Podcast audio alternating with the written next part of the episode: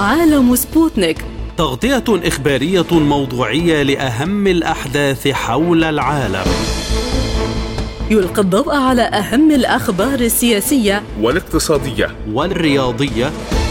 وجولة مع الأخبار الخفيفة من سبوتنيك بريك في عالم سبوتنيك. أهلا بكم مستمعينا الكرام في حلقة جديدة من عالم سبوتنيك. يسعد بصحبتكم في هذه الحلقة عبد الله حميد ونوران عطلة والبداية مع أبرز العناوين.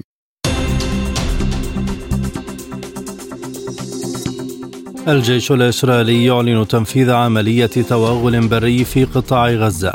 حزب الله يؤكد جاهزيته التامة للتحرك ضد إسرائيل حين يلزم الأمر. موسكو تؤكد أنه يمكن اعتبار الهجوم المضاد الأوكراني قد انتهى. ممثلين عن الجيش السوداني والدعم السريع يلتقيان في أديس أبابا. اقتصاديا منظمة التجارة تحذر من أن اتساع الحرب على غزة سيخنق التجارة العالمية.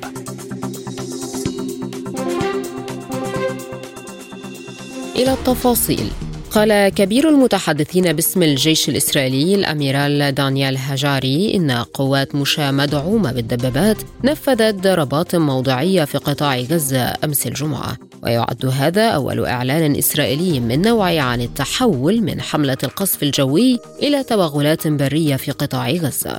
وأضاف هجاري في تصريحات تلفزيونية أن ضربات شنت لمهاجمة أفراد أفراد أطقم الصواريخ الفلسطينية والسعي لجمع معلومات حول المواقع التي تحتجز فيها حركة المقاومة الإسلامية حماس الأسرى الإسرائيليين.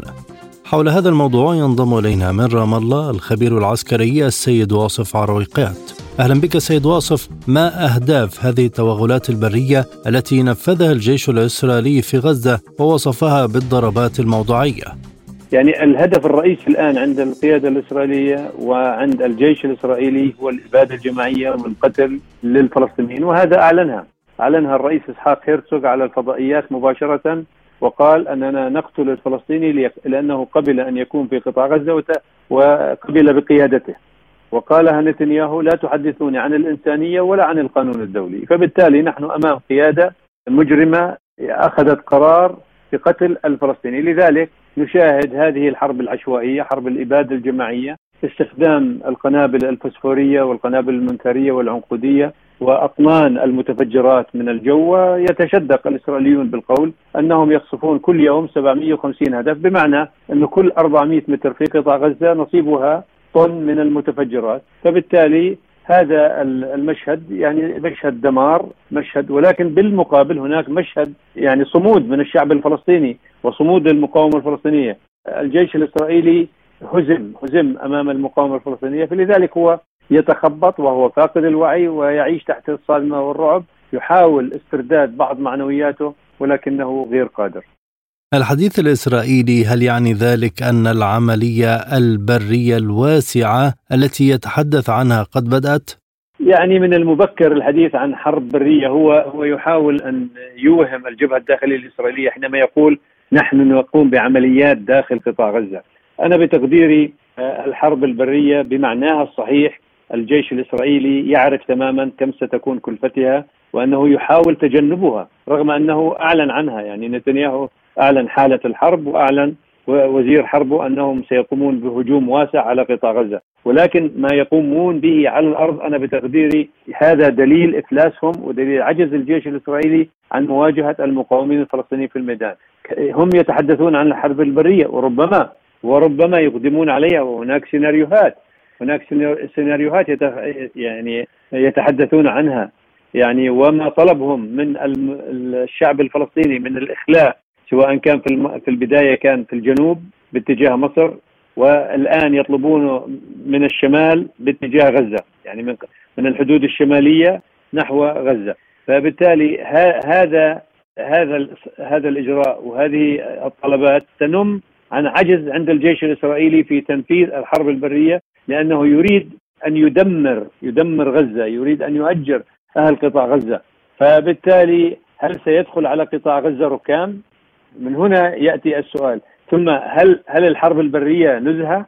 وهل سيقاتل المقاوم الفلسطيني تحت الأرض أم فوق الأرض؟ هل يعرف عن الفلسطيني؟ إذا عجز عن معرفة آه، ماذا لدى الفلسطيني في حرب الطوفان في طوفان الأقصى وباغتتهم المقاومة واستطاع 1200 آه، مقاوم فلسطيني أن يعبروا الحدود ويقتحموا المواقع العسكرية ويسيطروا عليها ويسيطروا على 21 موقع وما زالوا يشتبكون في داخل فلسطين المحتله. في إطار هدفها المعلن بتدمير حماس، هل تسعى إسرائيل لإعادة احتلال قطاع غزة ولو مؤقتا برأيك؟ يعني الأهداف التي تتحدث عنها ربما نستطيع يعني تفسيرها كالتالي: هل الهدف هو احتلال إعادة احتلال قطاع غزة؟ أم هل الهدف هي القضاء على المقاومة الفلسطينية وقيادتها كما يدعون؟ أم الهدف عملية برية آه، صورية استعراضية من أجل رد رد الاعتبار وحفظ ماء الوجه لأنه كل كل هدف من هذه الأهداف له سيناريو نمط قتالي وله إمكانيات فبالتالي أنا بتقديري أي من هذه الأهداف إلا إذا أرادت إسرائيل أن تستعرض بجيشها أن تقول هناك حرب برية ومناورة بالدبابات وبالطائرات وبالمدفعية وتعود وتقول نفذنا حرب برية لأنها تدرك تماما أنها ستقع ستقع فريسة في الميدان في عام 2014 حشدوا نفس الإمكانيات تقريبا وذهبوا وتوجهوا نحو قطاع غزة على أساس أنها حرب برية ولكنهم فشلوا وهزموا شر هزيمة وقتل قيادات وقتل قادة منهم واعتقل قادة منهم وضباط وبعدهم موجودين الآن عند المقاومة الفلسطينية، فبالتالي الحديث الحديث عن الحرب البرية شيء وتنفيذ الحرب البرية شيء آخر، هم لديهم إمكانيات لا أحد ينكر، عندهم دبابات عندهم مدفعية عندهم طائرات ما حد ينكر. عندهم جن... عندهم جيش 400000 500000 جندي ماشي. ولكن ما عندهم معنويات. المقاومة الفلسطيني يملك المعنويات. ما عندهم معلومات عن المقاومة الفلسطينية وإمكانياتها وقدراتها ما عندهم معلومات عن الأنفاق تحت الأرض ما عندهم معلومات عن أزقة وشوارع آه، قطاع غزة وما وما يعني تخفيه وما وما ينتظرهم من المقاومة الفلسطينية هم يعرفون أن الجندي الإسرائيلي سيذهب إلى هذه المعركة وهو مسكون ببروتوكول هانيبال يعني يا إما أسير يا إما قتيل. بالتالي هذا الجندي كيف سيقاتل؟ وهو جرب وهو جرب نفسه أمام المقاومين في غلاف قطاع غزة ولم يصمد. قبل قليل قائد فرقة غزة أبي روزنفيلد قال بالحرف الواحد استيقظنا صباح السبت. فاجأة كبيرة جدا لهجوم وحشي لم نكن نعرف عنه شيئا. هذا حديث قائد فرقة غزة. وقائد فرقة غزة حينما يتحدث أنا أعتقد أنه يرسل رسالة خوف ورعب ل 400 ألف جندي إسرائيلي أو ل 600 ألف جندي إسرائيلي. فبالتالي هذا الجيش المهزوم هو الذي يدمر الآن هو الذي يقتل هو الذي يطارد سيارات الإسعاف يطارد الإعلاميين. الخسائر البشرية داخل قطاع غزة كبيرة لكن على المستوى العسكري هل تصمد الفصائل في مواجهة القوات الإسرائيلية؟ هناك شواهد هي ليست المرة الأولى التي تتعرض لمثل هذه الجرائم وتصمد. صمدت. في عام 2006 2008 2009 2012 2014 2021 وهي اليوم في 2023 صامدة. هناك تاريخ حافل حافل بالشواهد. يعني لا نقولها يعني آه، تكبرا وإنما نقولها تواضعا والتاريخ يشهد على ذلك. الشعب الفلسطيني صحيح إنه هناك يعني آه، مناظر يعني لا يتخيلها أحد. هناك جرائم ترتكب هناك إبادة جماعية هناك قتل جماعي صحيح. هناك دماء هناك آه، دموع ولكن هناك صمود لأنه الفلسطيني الآن مستهدف كفلسطيني فهو بين الحياة يعني هو يخوض معركة حياة أو موت. فلذلك ليس أمام الشعب الفلسطيني إلا الصمود وليس أمام المقاومة الفلسطينية إلا أن تقاوم وتصمد. وهذا وهذا ما هو معد حتى الآن. إلى ذلك حذرت منظمة الصحة العالمية من تفاقم الوضع الإنساني في غزة مع ارتفاع عدد الإصابات والنقص الحاد في الإمدادات الطبية ودعت إلى وضع حد للأعمال العدائية وحماية مرافق الرعاية الصحية في غزة وفتح ممر إنساني فورا لضمان عدم وجود أي عوائق أمام دخول الإمدادات الصحية والإنسانية. وحول الوضع الإنساني في غزة تنضم إلينا من هناك الصحفية روان الكثري بعد التحية ما طبيعة الوضع الإنساني في غزة في ظل استمرار القصف الإسرائيلي العنيف؟ هناك عائلات توجد في مراكز وأماكن للنزوح ليس لديها ماء ولا طعام ولا معونات آه، قبل قليل وصلتنا مناشدة عن أن هناك مدرسة من المدارس الأنور وقد لجأوا أو نزحوا إليها أكثر من حوالي عشرين ألف مواطن ليس لديهم آه، لا ماء ولا أدوية. الصحة الفلسطينية قالت أن لدينا ثلاثة أيام فقط وستنقطع آه، أو سيخلو آه، ستنقطع الكهرباء تماما عنها وبالتالي نحن أمام مجزرة جديدة. تم تهديد مستشفى العودة في شمال قطاع غزة ولكن رفض الطاقم الطبي إطلاقا الخروج من المستشفى ورفض إخلاء المستشفى بأي طريقة كانت وقالوا ما يحدث أو ما سيحدث على الناس سيحدث علينا ورفضوا تماما إخلاء تلك المنطقة. آه، أهالي شمال قطاع غزة ربما لحد اللحظة هم صامدون في أرضهم يقولون ماذا سنفعل آه، في رفح. لم يعد في رفح وخان يونس من جنوب قطاع غزة أماكن لاستقبال اللجوء للأسف. آه، المدارس اكتظت الأماكن والبيوت اكتظت بالكامل. لا يوجد أماكن للإيجار حتى لا يوجد أماكن لاستقبال الناس. فبالتالي لا يوجد لا أعتقد أن سيكون هناك زحف آه، جديد إلى آه، جنوب قطاع غزة خاصة بعد أن أغلقت تماما مصر آه، أي إمكانية أو أي معبر ممكن أن يلجأ الناس من الخوف إلى إلى سيناء وهذا ما تريده إسرائيل تماما. وهذا ما لا نريده نحن ولا يريده الشعب المصري. الوضع الإنساني سيء للغاية. هناك حديث عن ربما ساعات لهدنة إنسانية ولكن لم يتم التأكد منها ولا التأكيد عليها بالمطلق حتى اللحظة. يعني عدد الشهداء آه، قارب على 2000 شهيد وعدد الجرحى قارب على 7000 آه، جريح. معظمهم يتلقون العلاج على أرض على أراضي المستشفيات أو في منازل أهاليهم. لا يوجد دواء حتى اللحظة. هناك مناشدات كبيرة لإدخال الوقود بأسرع وقت ممكن وإدخال الطعام أيضا لأن الناس آه، حين خرجت من بيوتها لم تأخذ معها حتى تموين لتعتاش منه.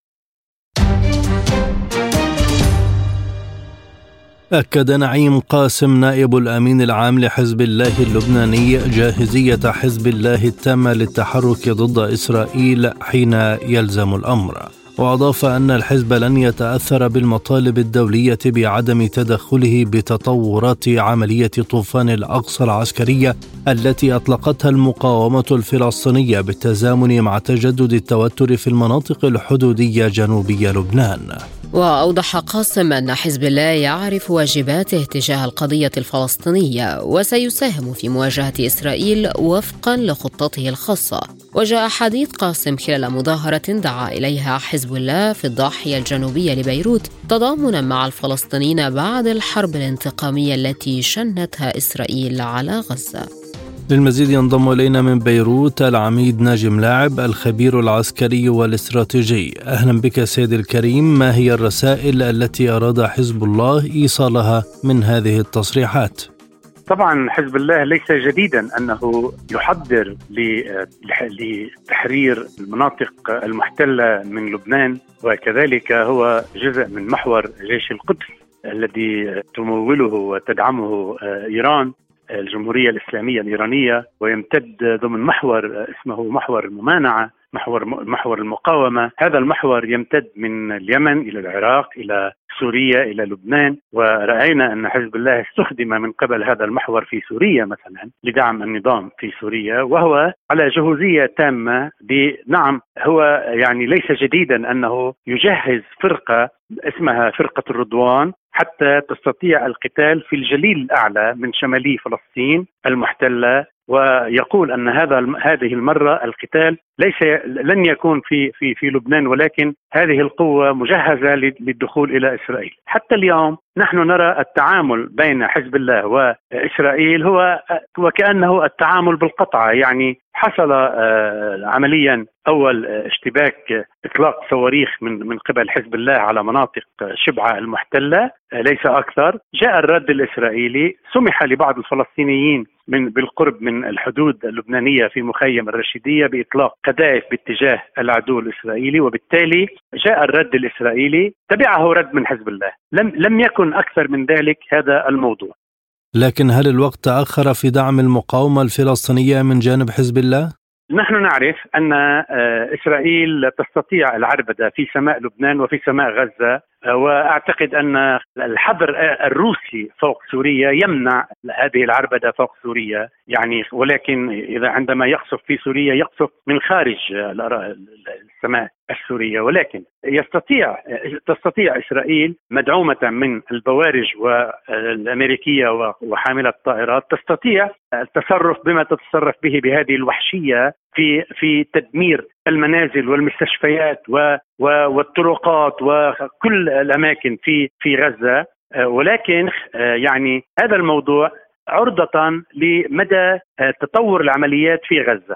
إذا ما كان هناك تطور لعمليات في غزة واحتاجت المقاومة الإسلامية في غزة تدخل جبهة أخرى. أعتقد أن حزب الله سوف يدرس هذا الوضع وهو على جهوزية للتدخل. وهذا الكلام ليس آه، يعني تحليل هو كلام السيد حسن نصر الله. بنهاية آه، إذا عدنا بالتاريخ إلى حزيران الماضي كانت عملية إسرائيلية قتلت آه، ثلاث شهداء من قادة الجهاد الإسلامي. رد عليها الجهاد الإسلامي ب 1430 قذيفة. بوقتها أثناءها سئل الأمين العام أنه لماذا لم تنجدوا غزة التي تعرضت للقصف؟ قال نحن على تنسيق دائم عسكري وسياسي مع الإخوة في غزة من من من كافة فصائل المقاومة. ولكن إذا ما طلب إلينا ندرس هذا الطلب ونقرر مدى التدخل ولم يطلب إلينا. يعني لم يطلب إلينا يبدو أنه حتى اليوم لم يطلب تدخل فتح الجبهة الشمالية لأن كذلك يعني هؤلاء البندقية الفلسطينية أثبتت أنها تستطيع التعامل مع الجيش الإسرائيلي الذي كان يوما ما جيشا لا يقهر وكسرت هذه الشوكة، إذا ما حاول الدخول إلى غزة هناك ينتظر ينتظره مقاتلون فلسطينيون ممكن أن يتعاملوا من دون تدخل أي جبهة مع هذا التدخل، ولكن إذا ما احتاج هذا التدخل لتدخل من حزب الله أعتقد أن تفتح الجبهة الشمالية. ما هي الحسابات التي تعرقل دخول جبهات أخرى في المعارك؟ هل هناك خشية من نقاط معينة في ظل زيادة أعداد من قضوا في صفوف المدنيين؟ عمليا هناك آه، يعني استبعاد لتدخل آه، هذه الجبهة لثلاثة أسباب، اولا اولا آه، استخدام الحضور الأمريكي القوي ومدعوما كذلك من طائرتين حربيتين بريطانيه سفينتين حربيتين بريطانيتين وأسلحة من بريطانيا، هذا الحضور القوي هو رسالة لعزل أي تدخل والسماح للجيش الإسرائيلي أن يتم عمليته الانتقامية من دون تدخل خارجي. واحد، اثنين. يبدو أن الكلام الذي صدر حتى اليوم من الصحافة الأمريكية مدعومة بتصريحات لمسؤولين أمريكيين بأننا حتى اليوم لم نرى تدخلا مباشرا من إيران في الأحداث. هذا الموضوع يبدو أن هي رسالة لإيران للاطمئنان أن لن يعني إذا ما بقيت على الحياد ممكن آه، يعني أفضل لك. يعني نوع من تطمينات إنه لإبقاء إيران على الحياد وعدم إدخال جبهات جديدة. هذا الموضوع ممكن أن يكون وارد لأنه إيران تفاوض في عمان ما بين الولايات المتحدة الأمريكية وإيران. هناك مفاوضة في عمان وبالتالي الأمريكيين بحاجة أن يعزلوا إيران عن التدخل بهذه الموضوع الثالث إسرائيل صحيح أنها قامت منذ حوالي ثلاثة أشهر بعملية سمتها يوم القيامة. هي يعني حسبت أن إذا ما فتحت عليها جبهتان. كيف ممكن أن تجري اجرت تدريبات بأن إذا ما كان هناك توقع لدخول جبهتين على على أن تشتعل جبهتان على على إسرائيل كانت قامت بمناورات كبيرة وأشركت فيها جميع أنواع الأسلحة ولكن كل هذه المناورات بعد ما حصل في غزة هناك خشية من أن تحارب تستطيع إسرائيل أن تحارب على جبهتين وبالذات بعد الصمود في في غزة وتجهيز حزب الله إلى الجهوزية التامة، لذلك أعتقد أن الموضوع الثالث آه، في في تبريد الخارج من التدخل هو الوجود الأمريكي الدبلوماسي في المنطقة، رأينا بلينكن موجود في المنطقة ويحاول أن يعزل العرب النظام العربي الرسمي التابع يعني المطبع مع إسرائيل المعترف بإسرائيل أن يعزله عن التدخل وممكن أن يكون لديه آه، طرح أكبر اذا ما كان يبدو منسقا مع نتنياهو كما يقول نتنياهو هذه البداية وسترون شرق أوسط جديد ما هي الاستراتيجية المناسبة برأيك التي سوف يتعامل بها حزب الله ومحور المقاومة إذا زادت حدة القتال ودخول إسرائيل بشكل مباشر وبريا إلى غزة؟ نعم هذا الموضوع وجود وزير الخارجية الإيراني في لبنان وكذلك أعتقد أنه سوف يدخل إلى سوريا لتنسيق الجهد العسكري في حال آه، طلب من آه، حزب الله فتح جبهة الجبهة الشمالية. ولكن نحن جميعا نعرف أن حزب الله أوامره هي من الجمهورية الإسلامية لا يقيم اعتبار آه، لحكومة لبنانية أو لبنان الرسمي. هذا الموضوع مرهون بمدى التدخل البري الإسرائيلي في غزة. بعتقد أنه إذا ما لم يطلب واستطاع المقاومون في غزة دحر هكذا تدخل ممكن أن تبقى الجبهة الشمالية بمنأى عنه ولكن إذا ما حصل طلب من الأخوة في حماس أن يطلبوا من من حزب الله التدخل هذا ما ستقرره إيران عمليا. ممكن أن تقرر هذا التدخل أو ممكن أن تترك الفلسطينيين في صفقة ما لست أدري إذا ما كانت واردة. أفاد مندوب روسيا الدائم لدى مجلس الأمن الدولي التابع للأمم المتحدة فازيلي نيبينزيا بأنه يمكن اعتبار الهجوم المضاد الأوكراني رسميا قد انتهى. وقال نيبينزيا خلال اجتماع لمجلس الأمن إنه منذ عدة أيام انتقلت القوات الروسية إلى العمليات القتالية النشطة على طول خط المواجهة بأكمله تقريبا. وبالتالي يمكن بالفعل اعتبار ما يسمى بالهجوم المضاد الأوكراني قد انتهى.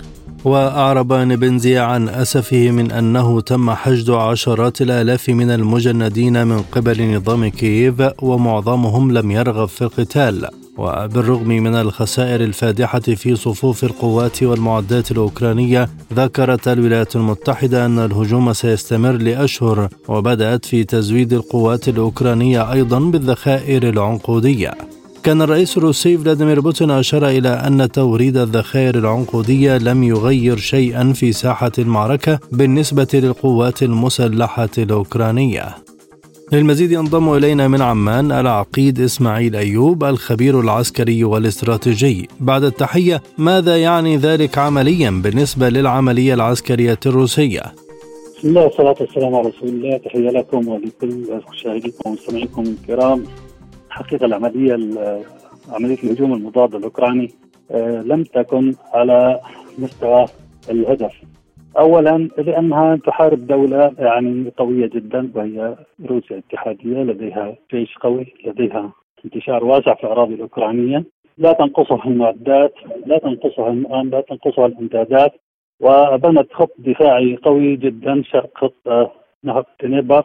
ثانيا يعني حتى آه، المساعدات المفتوحة التي ساعدت فيها الدول الغربية وعلى راسها المتحده الأمريكية أوكرانيا حدثت هناك أخطاء عديدة. العقيدة القتالية لجيش أوكرانيا كانت عقيدة شرقية والسلاح الذي كان يمده به الغرب سلاح أمريكي كان هذا يحتاج إلى وقت طويل لكي آه، يتدرب عليه الأوكرانيون. وأيضا طريقة استعماله تختلف عن العقيدة الشرقية. أضف إلى ذلك أن يعني خلال الميزان العسكري يعني دولة تستورد السلاح ودولة دولة تصنع السلاح. الميزان كان مختلفا وذلك يعني الهجوم الأوكراني بالرغم من الدعم الغربي. كنت أقول فيه دائما أنه لن يحقق النتائج المرجوة وهي كان يقول عنها الأوكرانيين أنهم سيصلون إلى ميليتيبول أو إلى بيرديانسك أو إلى جزيرة القرم وهذا ما لم يحصل للأسباب التي ذكرتها. دولة قوية خط دفاعي قوي. دائما المهاجم يحتاج إلى ثلاث أضعاف المدافع وهذا ما لم يتم ما لم تستطع أوكرانيا حشده وبالتالي يعني إعلان الروس الآن أن عمليه الهجوم المضاد الأوكراني قد بات الفشل وقد انتهت. يعني أنظر إليه كعسكري أنه أمر عادي جدا وهذا ما قلناه على شاشات التلفزه أن الهجوم الأوكراني لن يحقق ما تصبو إليه أوكرانيا أو الغرب. ما هي المؤشرات على انتهاء الهجوم الأوكراني المضاد برأيك؟ إذا كانت أوكرانيا قد أعلنت أن الهجوم الاوكراني المضاد هذا يؤشر على أن هناك موجة جديدة أو آه، كان يقول الأمريكان والغرب أن دخول فصل الشتاء هذا يعطي أفضلية لروسيا وبالتالي قد يكون الغرب بصدد تزويد أوكرانيا بأسلحة خلال فصل الشتاء لمعاودة هجوم مضاد في الربيع القادم أو الصيف القادم. لكن أنا أرى أن الأزمة في أوكرانيا أن هذه لا تحل إلا على طاوله المفاوضات وكما يقول الصينيون أن تخسر 100 مره على طاوله المفاوضات أفضل من أن تربح مرة واحدة في أرض المعركة. وبالتالي الحل الوحيد لأوكرانيا أو للأزمة الأوكرانية كما كان في البداية كان الرئيس بوتين والقيادة الروسية تطالب الغرب بتطبيق اتفاق مينسك. لم يتم تطبيق اتفاق مينسك وبالتالي اندلعت هذه الحرب. الآن حتى اتفاق مينسك لم يعد لم لم يعد يعني كافيا لروسيا خاصة بعد أن انضمت أربع آه، محافظات إلى روسيا وبالتالي يحتاج الوضع في أوكرانيا إلى اتفاق جديد على طاولة مفاوضات جديدة لتحديد نهاية الحرب وتحديد ما تطلبه أوكرانيا وما تطلبه روسيا من أجل نهاية هذا النزاع، أما إذا استمر الأمر على ما هو عليه فأعتقد أن الحرب طويلة جدا والحرب هي كسر عظم بين الروس والغرب، يعني أوكرانيا أصبحت مثل المحرقة بالنسبة للدول الغربية، يعني كما تقول القيادة الروسية أن الغرب يريدون أن يحاربوا حتى المواطن الاوكراني، يعني دولة مثل روسيا تمتلك سلاح نووي يعني ثاني دولة مصنعة للسلاح في العالم، لا يمكن ان لا يمكن أن تستطيع كسرها بمعركة أو بحرب تقليدية خاصة أنها تمتلك يعني وسائل صراع كثيرة ومتعددة ومدمرة. لذلك الحل أنا أعتقد أن الحل يجب أن يكون سياسيا ليس عسكريا. زيلينسكي توصل الاتفاق مع واشنطن ولندن على شن هجوم في أكتوبر، ما مصير هذا الاتفاق؟ يعني هم يعولون على تدريب طيارين أوكران على طائرات 16 وأنا قلت على عدة جلسات التلفزيون أن طائرات اف 16 يعني ليست ليست لعبة وليست مزحة. ولكن بالمقابل يعني هي ليست طائرة خارقة. يعني ليست طائرة لا تسقط ليست طائرة لا يمكن مقاومتها. لدى الروس طائرات يعني نحن نقارن كعسكريين وأنا كطيار أقارن 29 مع اف 16 وبالتالي يعني إذا تم تزويد أوكرانيا ب 30 أو 40 أو حتى 100 طائره اف 16 هذا مفيد لكن لا تستطيع أن تغير موازين القوى، لا تستطيع أن تؤثر على ساحة المعركة خاصة أن الجيش الروسي يمتلك حوالي 5000 طائرة متنوعة قاذفة ومقاتلة قاذفة ومقاتلة. فضلا عن عدد كبير من المروحيات وبالتالي يعني أن يعد الغرب الآن طيارين أوكرانيين أو يزودوها بسلاح جديد أو يعولون على الإعداد في فصل الشتاء للهجوم في فصل الربيع. في المقابل الطرف الآخر أيضا يعد نفس نفس العدة. وحتى الآن يعني ننظر إلى أن روسيا لم تستخدم سوى 10 أو 15% من قوتها، بالتالي الروس يفهمون الاستراتيجيه الغربيه هي استنزاف قوة روسيا واستنزافها ماليا وعسكريا، وبالتالي أنا أرى أن الحرب طويلة، الغرب يريدون أن تكون هذه الحرب طويلة، لكن إذا كان هناك عقلانية من قبل زيلينسكي ولا ولا أعتقد أنه يعني يمتلك هذه العقلانية، إذا كان هناك عقلانيه الاتحاد الأوروبي الذين خسروا كثيرا في يعني شطب كثير من علاقاتهم مع روسيا أعتقد أن إذا كان هناك عقلانية يجب التوجه إلى المفاوضات والوصول إلى حل سلمي للأزمة الأوكرانية. هل الأوضاع في أوكرانيا تأثرت بالانشغال الأمريكي والغربي بالحرب على غزة؟ زيلينسكي بطبيعة الحال يعني لو تكلمنا بشكل كما يقال بشكل طائفي كان زيلينسكي شخص يهودي وبطبيعه الحال هو منحاز الأزمة في غزة محاز لاسرائيل كونه يهودي ويقول أن لإسرائيل الحق في الدفاع عن نفسها متعاميا من أيضا للفلسطينيين الذين يريحون تحت احتلال منذ 75 عام لهم الحق في الدفاع عن أنفسهم. وبالتالي يعني هذا رأي معظم الشعوب الغربية هو يطمع من خلال هذه التصريحات والدعم الإعلامي والوجداني لإسرائيل بان تزوده إسرائيل بمنظومه الطب الحديدية وقد طلب من نتنياهو حكومات إسرائيلية التي تعاقبت مع الازمه الأوكرانية أن تدعم إسرائيل أوكرانيا بالصواريخ دفاع جوي ومنظومات دفاع جوي. وحتى الآن أعتقد أن إسرائيل لم تلبي هذا الطلب. لكن أعتقد ربما في هذه الأزمة أنه يدعم إسرائيل يدعم حقها في تدمير غزة من أجل ربما الضغط يعني وجدانيا كي تزوده بمنظومة القبه الحديدية التي نوعا ما أثبتت فعاليتها في صد صواريخ غزة. لكن يعني بالمقابل أيضا يعني هناك في إسرائيل كثير من اليهود الروس ولديهم تأثير واسع أيضا ونتنياهو آه، لديه صداقات قوية مع روسيا. بالتالي لا أعتقد أن إسرائيل يوارد إساءة علاقاتها مع روسيا من أجل أوكرانيا. حتى الآن إسرائيل بالنسبة للازمه الأوكرانية تعتبر على الحياد رغم تصريحات الحكومة السابقه والحكومة الحالية بأنها تؤيد اوكرانيا حتى على مستوى الاعلامي بأن تستعيد أراضيها وما إلى ذلك لكن حتى الآن ليس هناك عنصر فاعل بالنسبة للحكومه الاسرائيليه من أجل الازمه الاوكرانيه وتصريحات زيلينسكي تصريحات إعلامية لجذب الانتباه الاسرائيلي من أجل تزويده ببعض أنواع منظومات الدفاع الجوي فقط. كشفت صحيفة الشرق الأوسط عن لقاء جمع بين مدير جهاز المخابرات العامة السوداني الفريق أحمد إبراهيم مفضل والمستشار القانوني لقوات الدعم السريع محمد المختار. وذلك في العاصمة الإثيوبية أديس أبابا خلال الأيام الماضية وناقش فيه ظروف الحرب الدائرة في البلاد وسبل وقفها. ونقلت الصحيفة عن مصادر لم تسمها أن الطرفين ناقشا الأوضاع في البلاد وتأثيرات الحرب الدائرة وما يمكن أن تؤدي إليه الصراعات الحالية من عواقب وخيمة تهدد أمن وسلامة كل البلاد. وألمحت المصادر إلى وجود انقسام في المواقف داخل كابينة قيادة الجيش حول ما يجري في البلاد. للمزيد من المتابعة ينضم إلينا من الخرطوم دكتور عصام دكين المحلل السوداني. بعد تحية ما أسباب لقاء ممثلين عن الجيش السوداني والدعم السريع؟ اسباب اللقاء أنه هنالك دعوة من الاتحاد الأفريقي ومجموعه الايجاد السودان جزء منها. بالإضافة إلى المبادرة بتاع الدول الجوار عملتها مصر قبل شهرين والدعوة قدمت من هذه المجموعات الثلاثة للقاء الجيش قاده الجيش السوداني أو ممثلين للجيش السوداني مع الدعم السياسي. والسودان لم يرفض المسار انتهاء الحرب عن طريق المفاوضات. كما أعلن الفريق الفتاح الوهاب في الأمم المتحدة انه ليس هنالك مانع ولكن تظهر القوة الحقيقية الممثلين للدعم السريع فالذهاب إلى أديس أبابا هو استجابة للدعوة التي قدمتها هذه المجموعة.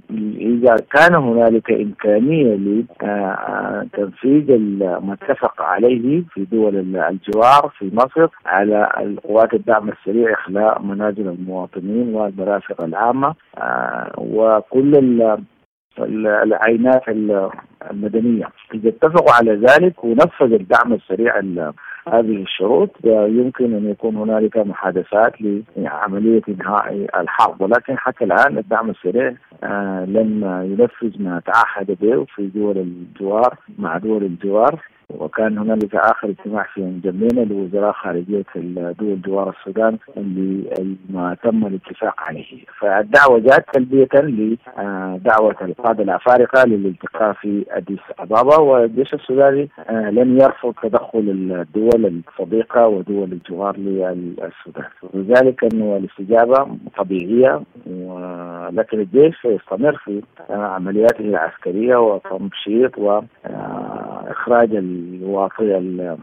واقي الدعم السريع من المستشفيات العامة ومنازل المواطنين لماذا تم اللقاء في أديس أبابا تحديدا؟ اللقاء تم في أديس أبابا هو استجابة كما قلت لك لدعوة القادة الأفارقة أنه لتدخلهم في ايقاف الحرب في السودان. والجيش السوداني كما ذكرت أعلن قائده في آخر جلسة للأمم المتحدة رقم 78 في شهر سبتمبر الماضي انهم لا يمانعون تدخل الأصدقاء في إيقاف الحرب. ولكن الجيش سيمضي في عملياته العسكرية في القضاء على التمرد حتى إعلان استسلام قوات الدعم السريع المتمردة. وبالتالي الدعوة التي جاءت في أديس أبابا هي استجابة لدول الجوار والاتحاد الأفريقي ومنظمة الإيجاد. فبالتالي حضور الممثلين للجيش السوداني هي شيء طبيعي وأنه القوات المسلحة مرنة أيضا ما هي الرغبة ليست لديها الرغبة الاستمرار في الحرب لأنه بيتضرر منها المواطنين. فبالتالي الحلول السلمية هي واحدة من الأولويات والحرب ليست غاية لقوات الشعب المسلحة ولا للمواطنين السودانيين. إذا هنالك حلول ممكنة آه تسمح إعادة الحياة السودانية وحفظ كرامة البلاد وسيادة الوطن لن تتراجع فيها القوات المسلحة. والدعوة هي استجابة لقادة الاتحاد الأفريقي ولدول الجوار الأفريقي. ونتمنى أن تصل فيها لحلول وتوقف هذه الحرب التي شردت أكثر من 7 مليون من ولاية الخرطوم نجحوا إلى داخل السودان وخارج السودان. وأثرت تأثير كبير جدا على الحياة العامة. هنالك اتفاقيتين وقعوا الأولى في جدة وقعت في شهر أغسطس الماضي وكانت بداياتها في شهر مايو ووصل فيها الاتفاق آه، الرسمي على إخلاء كما ذكرت العناء المرافق العامة ومنازل المواطنين والمستشفيات ومحطات المياه والكهرباء وفتح المجال إلى مرور الإقاسات والخط العام للمواطنين. لم تلتزم به قوات الدعم السريع بعد أن وقعت. البرهان جدد مرارا وتكرارا أنهم آه، إذا تم تنفيذ الاتفاقيتين اتفاقية جدة واتفاقية دول الجوار التي وقعت في مصر واجتمع وزراء خارجية دول الجوار في آه، جمينة للتأكيد على ما تم الاتفاق عليه. الجيش آه، يتوقف عن العمليات العسكرية ويذهب إلى عملية التفاوض. وعملية التفاوض هي عملية عسكرية بحتة وليست عملية آه، سياسية كما تدعي قوى الحرية والتغيير إنما فقط لقرضين. القرض الأول هو إيقاف الحرب واستسلام المقاتلين أو المتمردين لقوات الدعم السريع. والنقطة الثانية ما تبقى منهم إذا كان لديه الرغبة وله المواصفات التي يعني يمكن أن تدمجه في قوات الشعب المسلح حسب القضايا الفنية للجيش. هذا هو ده المحور الأساسي هي إلقاء لعملية آه، التفاوض العسكري آه، فقط وليس للتبادل الأفكار السياسية. هل هناك مبادرة جديدة تصرحها إثيوبيا بخصوص الحل في السودان؟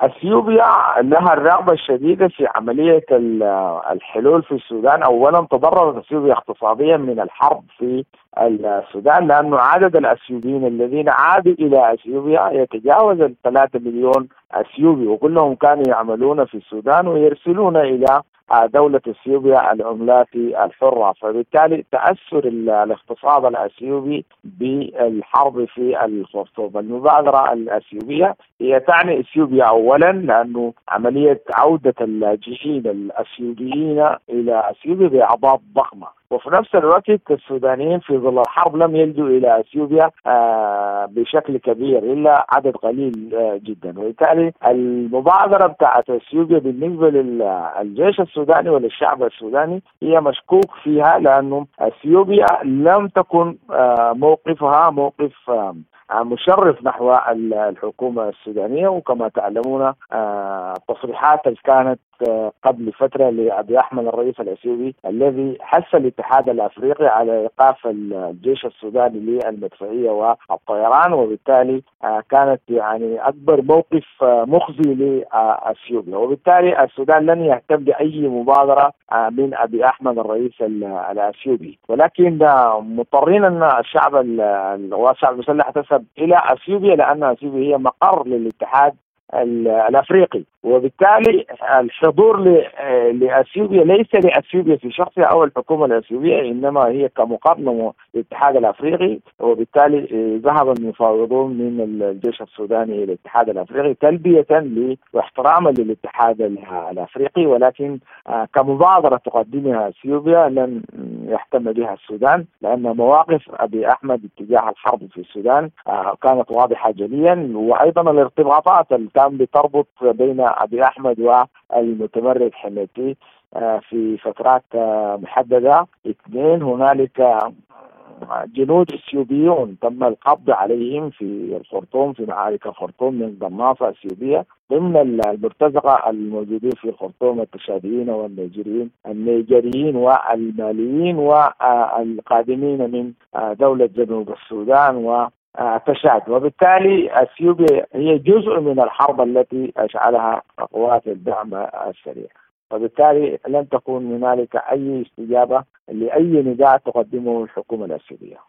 إلى أي مدى يمكن أن تسفر هذه اللقاءات عن نتائج إيجابية؟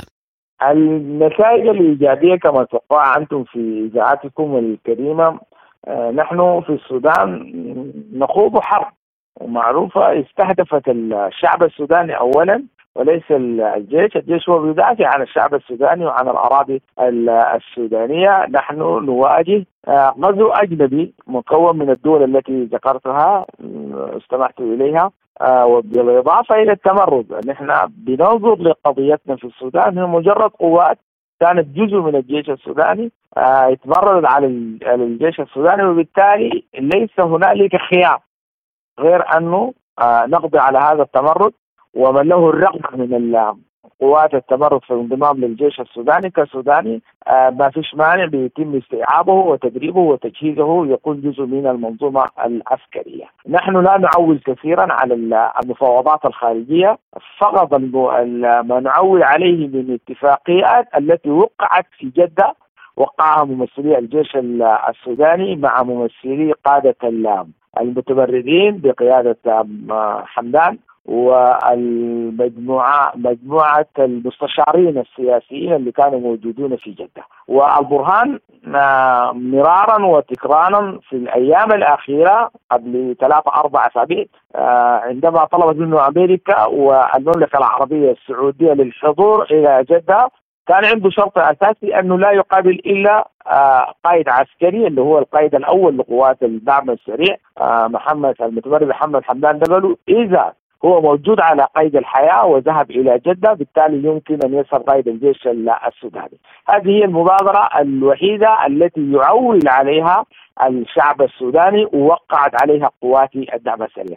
هذه المبادرة الموجودة في آه، إثيوبيا لا نعول عليها كثيرا. أبي أحمد بكل صراحة له تحالف كبير جدا مع آه، قادة التمرد أيضا بإضافة قائد قوات المتمردين بالإضافة إلى مجموعة إعلان الحرية والتغيير التي خلقت تحالف كبير جدا مع أبي أحمد بالإضافة للتحالف الكيني الأثيوبي الذين أرادوا التدخل في الشان السوداني. وبالتالي لا نعول على هذه الاتفاقيات أو هذه الدعوات للجلوس مع آه، قوات الدعم السريع فقط.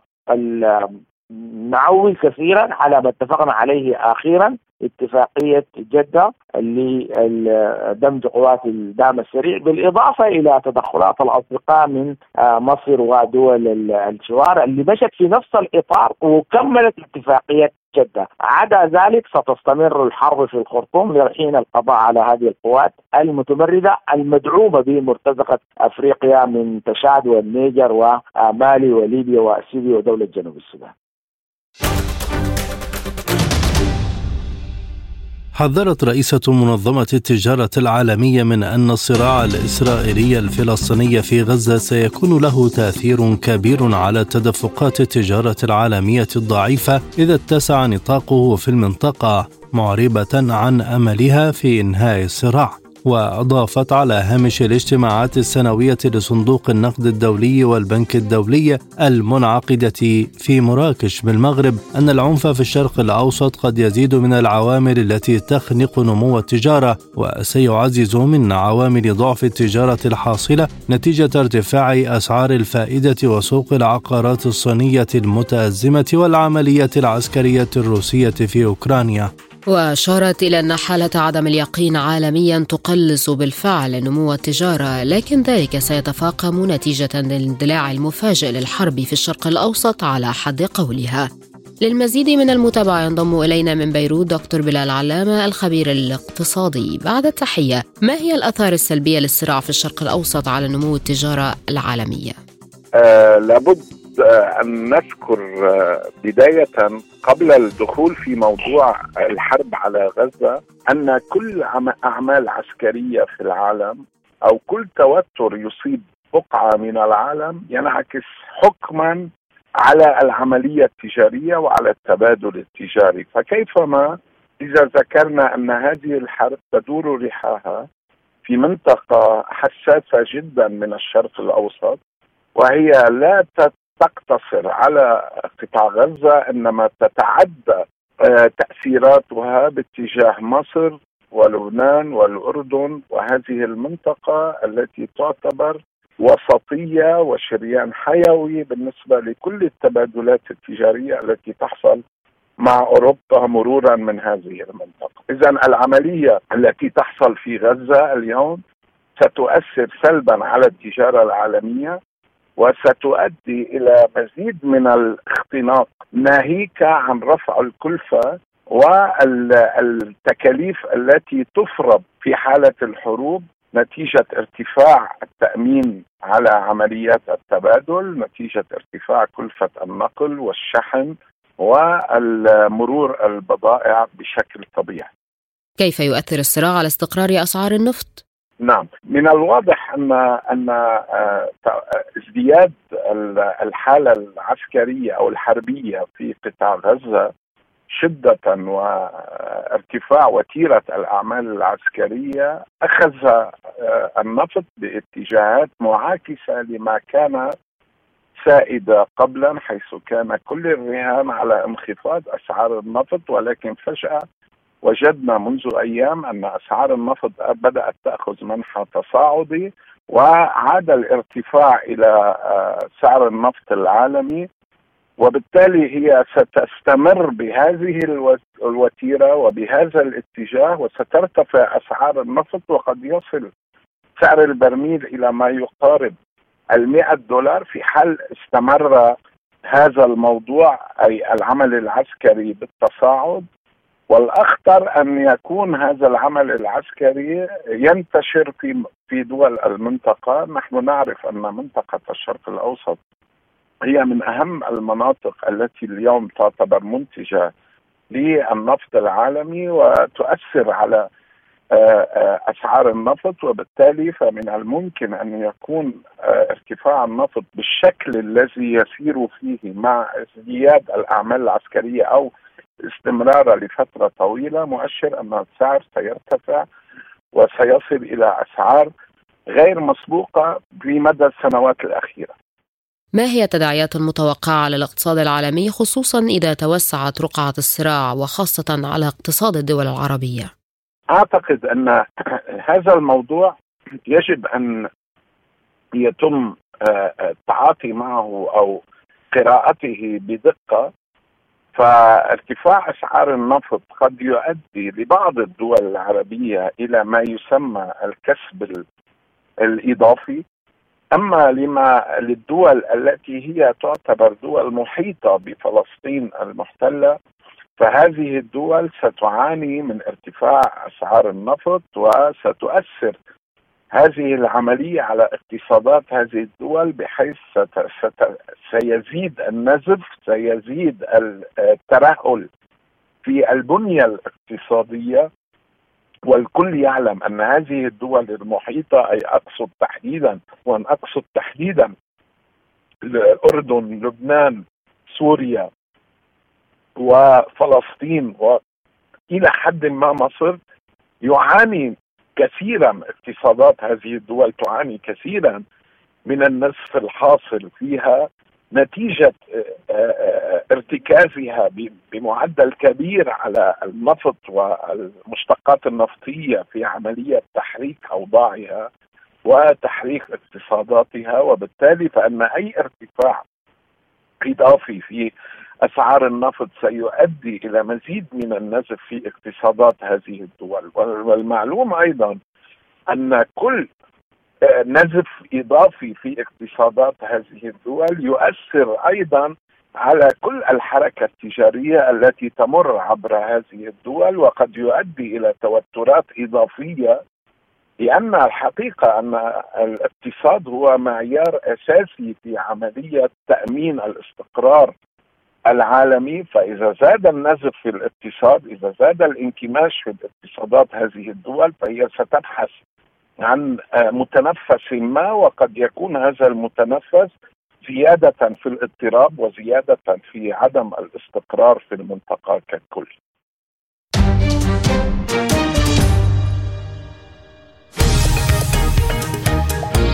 عالم سبوتنيك يغطي جميع الأحداث السياسية والاقتصادية والرياضية حول العالم. على مدار ساعة تتابعون عالم سبوتنيك مع أهم خبراء التحليل السياسي والاقتصادي. انتظروا عالم سبوتنيك أيام الجمعة والسبت والأحد من كل أسبوع الآن إلى جولة من الأخبار حول العالم قال الممثل الروسي الدائم لدى منظمة حظر الأسلحة الكيميائية ألكسندر شولغين أن المدير العام لمنظمة حظر الأسلحة الكيميائية فرناندو أرياس وعد بدراسة المواد التي قدمتها روسيا للمنظمة التي تحتوي على أدلة بشأن استخدام أوكرانيا لمواد محظورة. وأضاف أن موسكو تعتمد على النهج الموضوعي والمهني لخبراء الأمانة الفنية لمنظمة حظر الأسلحة الكيميائية. أعلن وزير الخارجية الهنغاري بيتر سيارتو أن بلاده لن توافق على بدء مفاوضات انضمام أوكرانيا إلى الاتحاد الأوروبي حتى تقوم كييف بإلغاء قوانين التمييز التي تفرضها على المواطنين الهنغاريين في إقليم ترانس كارباثيا وقال سيارتو في مقابلة مع سبوتنيك إن هذا غير مقبول ويخالف جميع الأعراف الدولية كما أنه يخالف القيم الأوروبية. لذلك عندما يتم اتخاذ قرار ببدء مفاوضات انضمام أوكرانيا لن تتمكن هنغاريا من إعطاء موافقتها حتى يستعيد الهنغاريون حقوقهم. أعدت روسيا مشروع قرار في مجلس الأمن الدولي يدعو إلى وقف فوري لإطلاق النار بين الفلسطينيين والإسرائيليين لأسباب إنسانية. وجاء في نص مشروع القرار الذي اطلعت عليه سبوتنيك أن مجلس الأمن التابع للأمم المتحدة يدعو لوقف إطلاق النار بشكل فوري ومستدام ويمكن مراقبته بشكل كامل لأسباب إنسانية. ودعا مشروع القرار إلى إدانة جميع أعمال العنف والأعمال العدائية والإرهاب ضد المدنيين وإطلاق سراح جميع الرهائن بشكل آمن. أعلنت منظمة تحرير الفلسطينية عن إجراء اتصالات مكثفة مع الأشقاء العرب ودول عديدة من أجل الوصول لوقف إطلاق نار في قطاع غزة. وقال أمين سر اللجنة التنفيذية لمنظمة تحرير حسين الشيخ إن الاتصالات تناقش أيضا التوصل إلى فتح ممرات لتزويد الشعب الفلسطيني في قطاع غزة بالمواد الغذائية والطبية وإعادة الكهرباء والماء وتجنيب كوارث هذه الحرب المدمرة وحماية المدنيين ومنع تهجيرهم ووقف العدوان فوراً. حذرت مصر من مطالبة الجيش الإسرائيلي سكان قطاع غزة وممثلي الأمم المتحدة والمنظمات الدولية في القطاع بمغادرة منازلهم خلال 24 ساعة والتوجه جنوبا. وأكدت وزارة الخارجية المصرية في بيان أن هذا الإجراء يعد مخالفة جسيمة لقواعد القانون الدولي الإنساني ويعرض حياة أكثر من مليون مواطن فلسطيني واسرهم لمخاطر البقاء في العراء دون مأوى في مواجهة ظروف إنسانية وأمنية خطيرة وقاسية فضلا عن تكدس مئات الآلاف في مناطق غير مأهولة لاستيعابها. أعلن الجيش الإسرائيلي القضاء على خلية إرهابية حاولت التسلل من لبنان إلى إسرائيل. وقال المتحدث باسم الجيش الإسرائيلي أفيخايا درعي إن قوات جيش الدفاع رصدت خالية مخربين وهي تحاول التسلل إلى داخل إسرائيل من لبنان مشيرا إلى أن طائرة مسيرة تابعة للجيش قامت بتصفية الخلية وعدد من المخربين.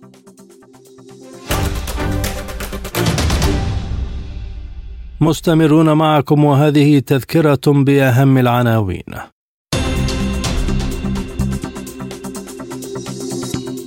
الجيش الإسرائيلي يعلن تنفيذ عملية توغل بري في قطاع غزة. حزب الله يؤكد جاهزيته التامة للتحرك ضد إسرائيل حين يلزم الأمر. موسكو تؤكد أنه يمكن اعتبار الهجوم المضاد الأوكراني قد انتهى. ممثلون عن الجيش السوداني والدعم السريع يلتقيان في أديس أبابا. اقتصاديا منظمة التجارة تحذر من أن اتساع الحرب على غزة سيخنق التجارة العالمية. هذه وقفة مع أخبار الاقتصاد.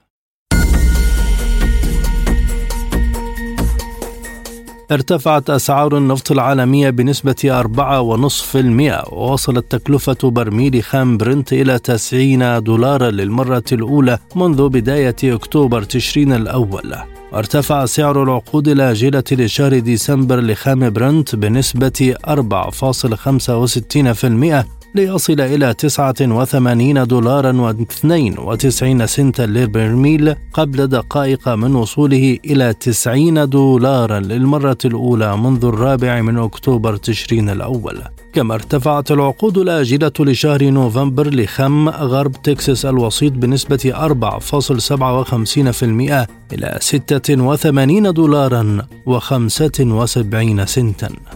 كشف نائب رئيس الوزراء الروسي ألكسندر نوفاك عن أن الجانب التركي يبحث خارطة طريق أعدتها شركة غاز بروم الروسية لمشروع إنشاء مركز للغاز في تركيا. وقال نوفاك في مقابلة على هامش منتدى أسبوع الطاقة الروسية المنعقد هذا الأسبوع في موسكو إن المشروع قيد المناقشة حاليا. وقد تم إعداد خريطة طريق وإرسالها إلى الشركاء الأتراك وهم يقومون حاليا بدراستها. الآن مع أخبار الرياضة. نال مدرب توتنهام هوتسبير الإنجليزي أنج بوستيكوغلو جائزة أفضل مدرب في الدوري الإنجليزي الممتاز لشهر سبتمبر أيلول. تعد هذه المرة الثانية على التوالي التي يفوز فيها بوستيكوغلو بهذه الجائزة. ويتربع سبيرز تحت قيادة هذا المدرب على صدارة البريمير ليج برصيد 20 نقطة بفارق الأهداف أمام أرسنال الذي يحتل المركز الثاني. فاز المنتخب القطري على نظيره العراقي في المباراة التي جرت بينهما ضمن منافسات الدورة الرباعية الودية لكرة القدم المقامة في العاصمة الأردنية عمان. وتمكن العنابي من الفوز على أسود الرافدين بركلات الترجيح بنتيجة 6-5 بعد انتهاء الوقت الأصلي للقاء بالتعادل السلبي. وسيكون المنتخب القطري على موعد مع الفائز من المواجهة التي تجمع المنتخبين الأردني والإيراني.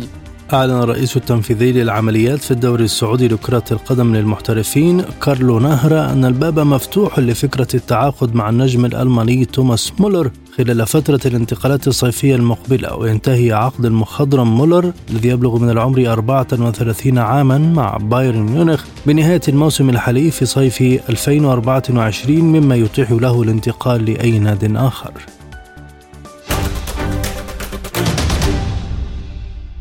الآن مستمعينا إليكم مجموعة من الأخبار الخفيفة وسبوتنيك break.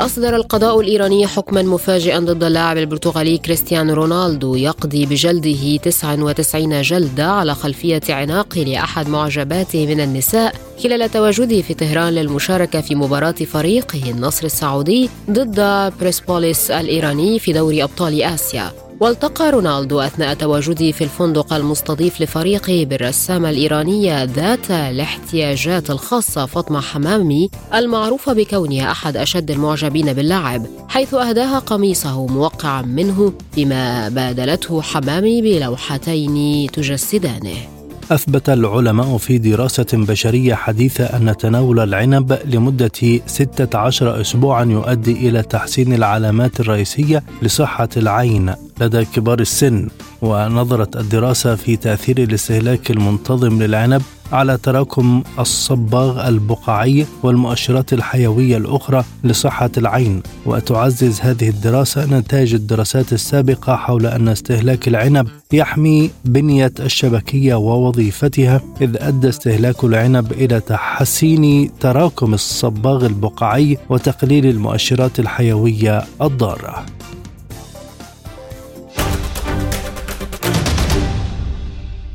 لا يبقى مستمعين في هذه الحلقة سوى التذكير بأهم ملفات عالم سبوتنيك.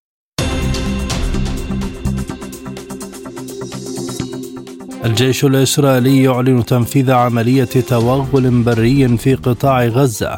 حزب الله يؤكد جاهزيته التامة للتحرك ضد إسرائيل حين يلزم الأمر. موسكو تؤكد أنه يمكن اعتبار الهجوم المضاد الأوكراني قد انتهى. ممثلين عن الجيش السوداني والدعم السريع يلتقيان في أديس أبابا اقتصاديا منظمة التجارة تحذر من أن اتساع الحرب على غزة سيخنق التجارة العالمية. رياضيا مدرب توتنهام هوتسبير أنج بوستيكوغلو أفضل مدرب في الدوري الإنجليزي لشهر سبتمبر أيلول. للمزيد زوروا موقعنا سبوتنيك dot ae. إلى اللقاء.